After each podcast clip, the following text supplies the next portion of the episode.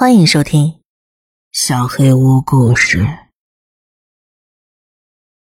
奶奶讲的故事，《神奇悄悄》上集。回忆慢慢浮现了出来，很慢，一点一点的。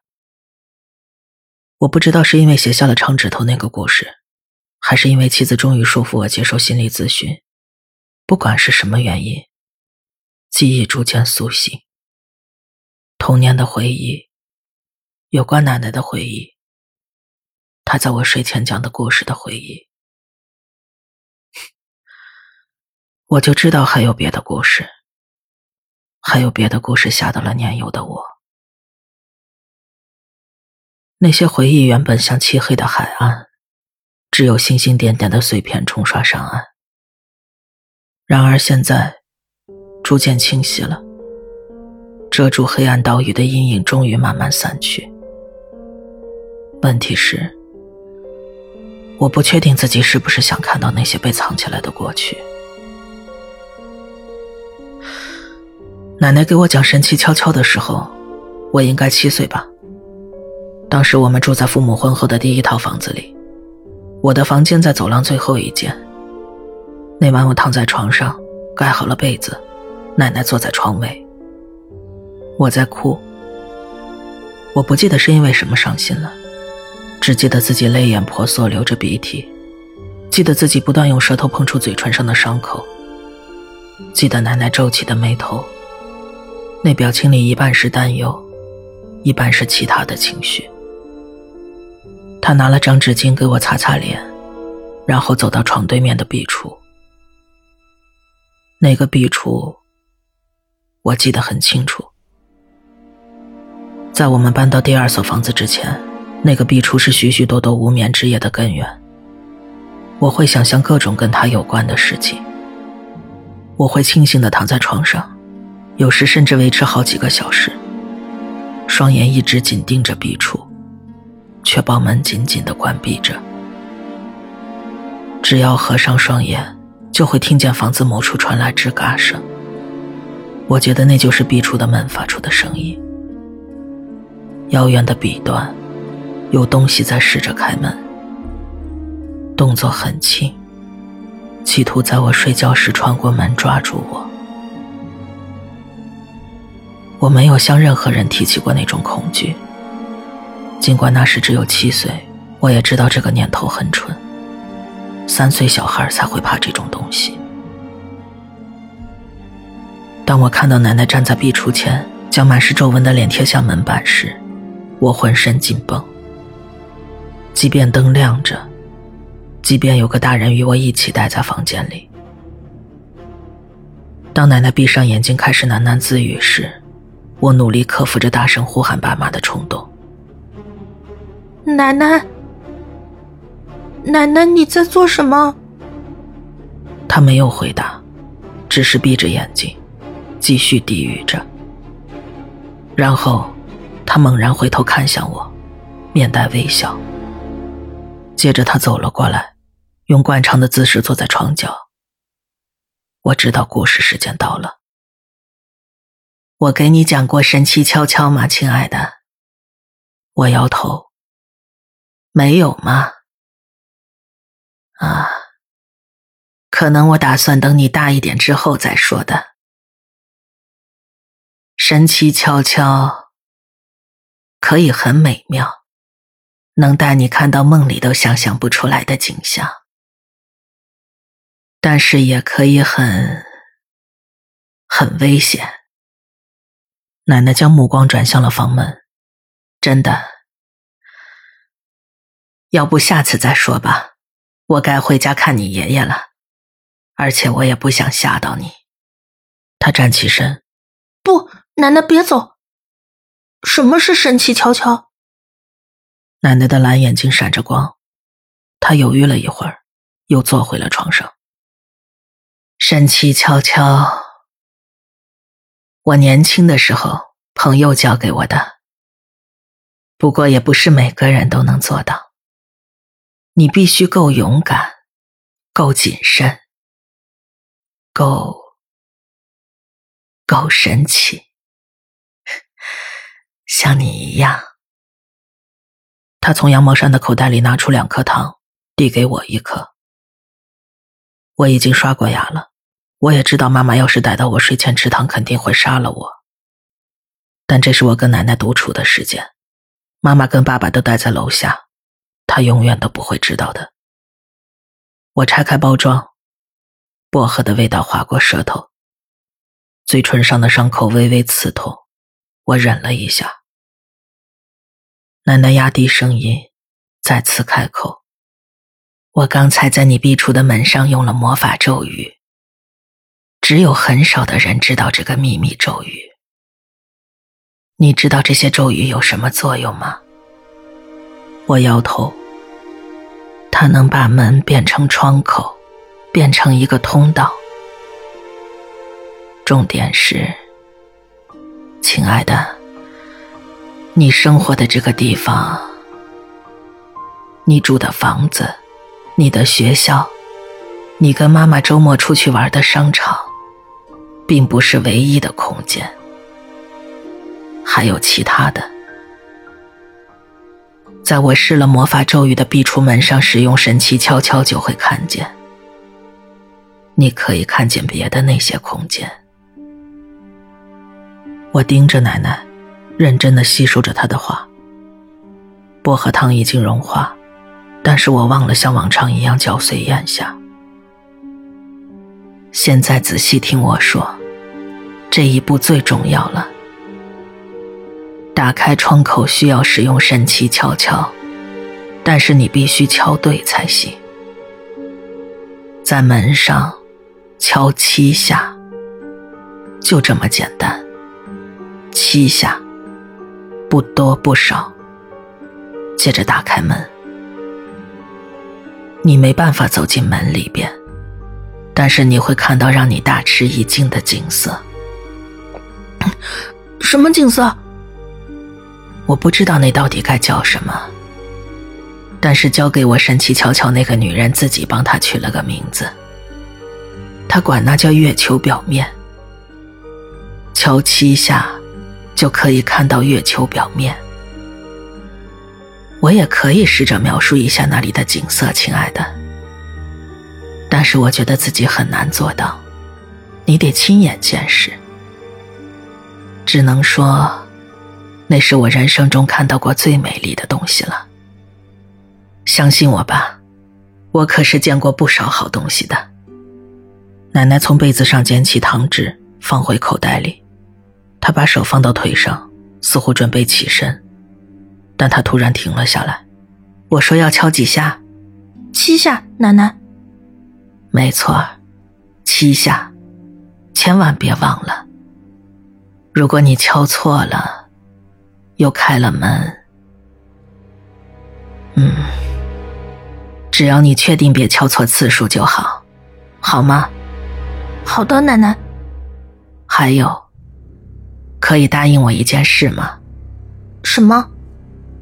如果你真的不小心敲错了次数，特别是十三下左右，无论如何，别打开门，可以吗？别开门，不管你听见门后传来什么声音，你肯定不会想开启暗地之门的。感觉有冰冷的手指划过了我的后背，我看了一眼阴影中关着的壁橱门。什么是暗地？奶奶站起身走向我，亲了一下我的额头。你不会想知道的。接下来的一周，我一直回避着壁橱，我不曾靠近他，甚至完全不看过去。尽力将奶奶的故事推出脑海，但这并不容易。一旦我独自待在房间，周围寂静无声，我就能感受到某种引力，就像有人让你别看某样东西，你就是想超快的瞥一眼，但也不太相似。这种引力要强烈的多。有时我躺在床上，整个脑袋几乎都被壁橱占据了。那是一种沉静肃穆的力量，让人没办法放松下来，让我想握紧拳头，紧咬牙关。转身背对壁橱时，就会浑身发痒，像毛孔中有细小不可见的虫子，这让我难以入睡。当我终于睡着，就开始做梦。有时梦境愉悦而飘飘然，我会徜徉在云朵上，在五颜六色的光线中穿梭，飞过无垠的星海。醒来之后，我会觉得开心又安全。就像妈妈拥抱着我，揉搓着我的头发。但还有一些时候，我会做噩梦。那周的噩梦是我记忆中最可怕的，一些匆匆一瞥之下的模糊画面。我会尖叫着醒过来，发现睡衣被汗水粘在背上。我现在已经记不清那些梦了，并不完整。但是每次醒来，眼前都残存着相同的画面，被浓重、令人窒息的黑暗包围着，四周都是浓密的阴影，我什么都看不见，但是知道自己身处某个广阔空间的中央，风在周围喧嚣，回音阵阵，我想开口呼救，却做不到。因为我知道自己并非只身一人。听完奶奶的故事，一周之后，我使用了神奇悄悄。那是个周六的晚上，我在学校里的朋友提姆来我家过夜。距离最后一次见提姆已经过了很久很久，但是我仍然记得他的样子。他比我小一个月，却一直看起来比较年长。他比我要高大健壮，有着绿色的眼睛和乱糟糟的金发，脸上总是挂着似笑非笑的表情。提姆是我们年级的人气王之一，正常来说他不会跟我有什么交集，但是我们的爸爸是老朋友，所以我们从小就认识。提姆经常提醒学校里的其他孩子，他是被迫跟我一起玩的。提姆已经换好睡衣。他跳到桌边的椅子上，挖着我的台灯，一开一关，他的脸一亮一暗。你什么时候才能在房间里装电视啊？或者电脑？这不是提姆第一次问这种问题了。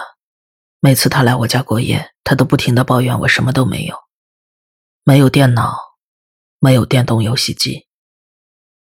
我有桌游，还有各种书。但是提姆对这些都毫无兴趣。你知道我妈妈不准。我压低着声音。已经十点了，我们都不敢大声说话。九点就该睡觉了。刚才妈妈上楼已经警告过了。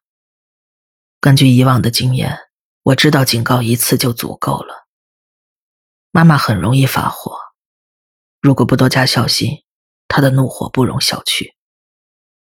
但是爸妈现在一起在楼下看电影，细微的笑声不时的传上楼来，只要我们小声一点就没有问题。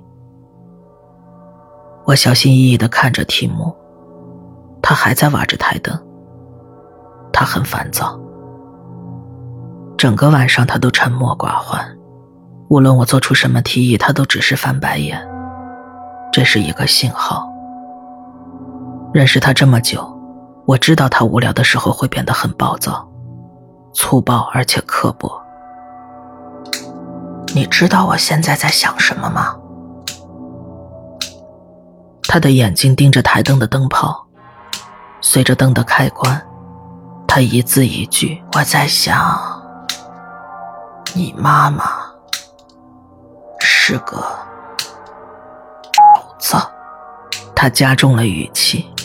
很享受说脏话的感觉，享受使用成人用语的感觉。接着，他的眼神越过房间看向我，绿眼睛锁定在我身上。我的眼睛突然开始发痒，努力不让泪水流下来。我回避着他的眼神，看向别处。我的目光发现了壁橱。我知道我们可以做什么了。提姆顺着我的目光看了过去。我再也不会玩你那些垃圾桌游了，那是小孩玩的，不是，不是无聊的游戏，那是我，那是某个人告诉我的秘密。哦，什么秘密？提姆还是有些防备，但是我也确定自己已经吸引了他的兴趣。在提姆心情不好的时候，转移话题就是最好的武器。如果我跟他争吵或者反对他说的话，他只会更想捉弄我。是某个人告诉我的神奇悄悄。如果对我壁橱的门使出神奇悄悄，然后开门，我们就能看见很酷的东西。他翻了个白眼。哦，是啊，是真的，是一个巫婆教给我的。她在门上施了咒语。现在只要敲敲门，她就可以带我们去任何地方。提姆站了起来，台灯下，他的脸半笑半怒。我从来没听过这么蠢的东西。你也够蠢的。那这样吧，别敲门了，让我敲你的头吧，怎么样？他朝我走了一步。我不自觉的作证。要是你胆小不敢试，我也可以理解。我知道这是个危险的赌注。我一说完，提姆就停了下来。去你的！这有什么好怕的？我什么都不怕。这个嘛，巫婆的咒语都是很危险的，真的很危险。就比如说，要是我们搞错了次数。敲的比应该敲的次数要多，就会跑到不好的地方去。提姆的目光看向壁橱，又回到我的身上。他的表情我读不明白。嗯，应该敲几下？七下。敲七下，我们就能到很棒的地方。但是巫婆说。如果我们敲错了次数，尤其是接近十三下的话，门就会通向别的地方，可怕的地方。提姆不再满脸愤怒，他再次看向壁橱，微微皱着眉。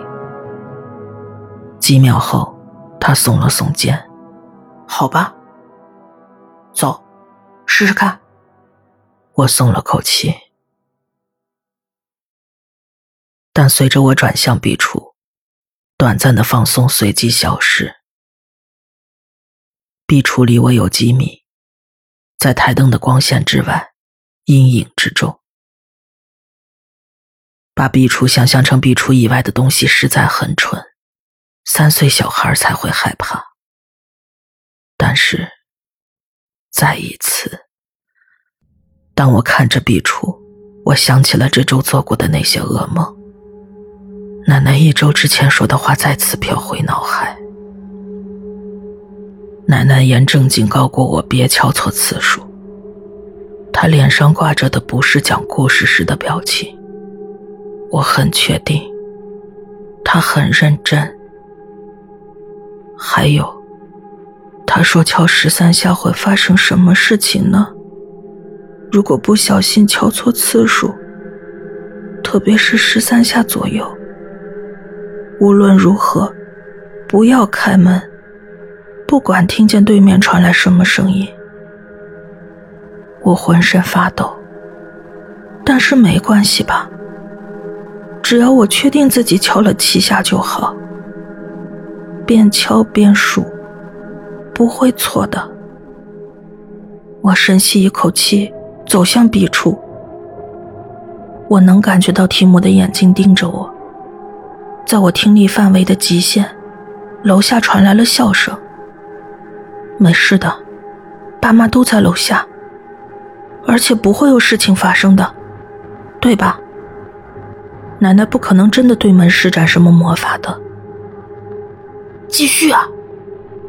你要去弄那个神奇悄悄，或者其他什么狗屁东西，就快点去行不行？别站在那犯傻。我没有理他，我已经站在壁橱前了，再次感受到那股不安，那股压力，鸡皮疙瘩爬满了全身。只是房间里有点冷罢了，什么事都没有。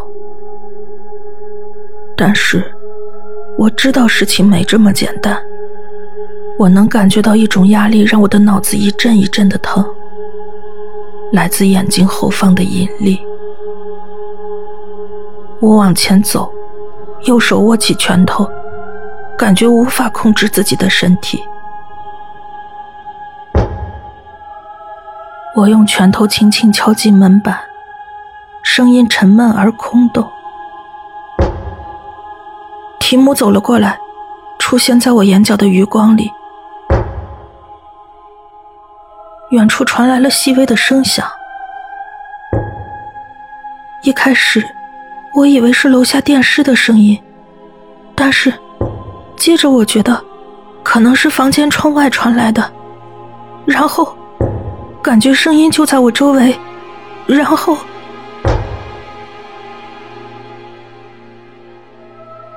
终于，当我的拳头在门上敲了七下，我明白了。呼啸声，微弱、低沉的嗡嗡声，是从壁橱里头传出来的。最后一次敲击的回音消散，消失在门后的噪音中。我浑身发毛，我往前踏步。几近呆滞，手往前准备抓住门把，接着我感觉自己被推到了旁边，提姆越过了我，在有机会阻止甚至呼喊他之前，提姆在门上又吹了六下，总计十三下，壁橱内呼啸声停下了，提莫伸手抓住了门把。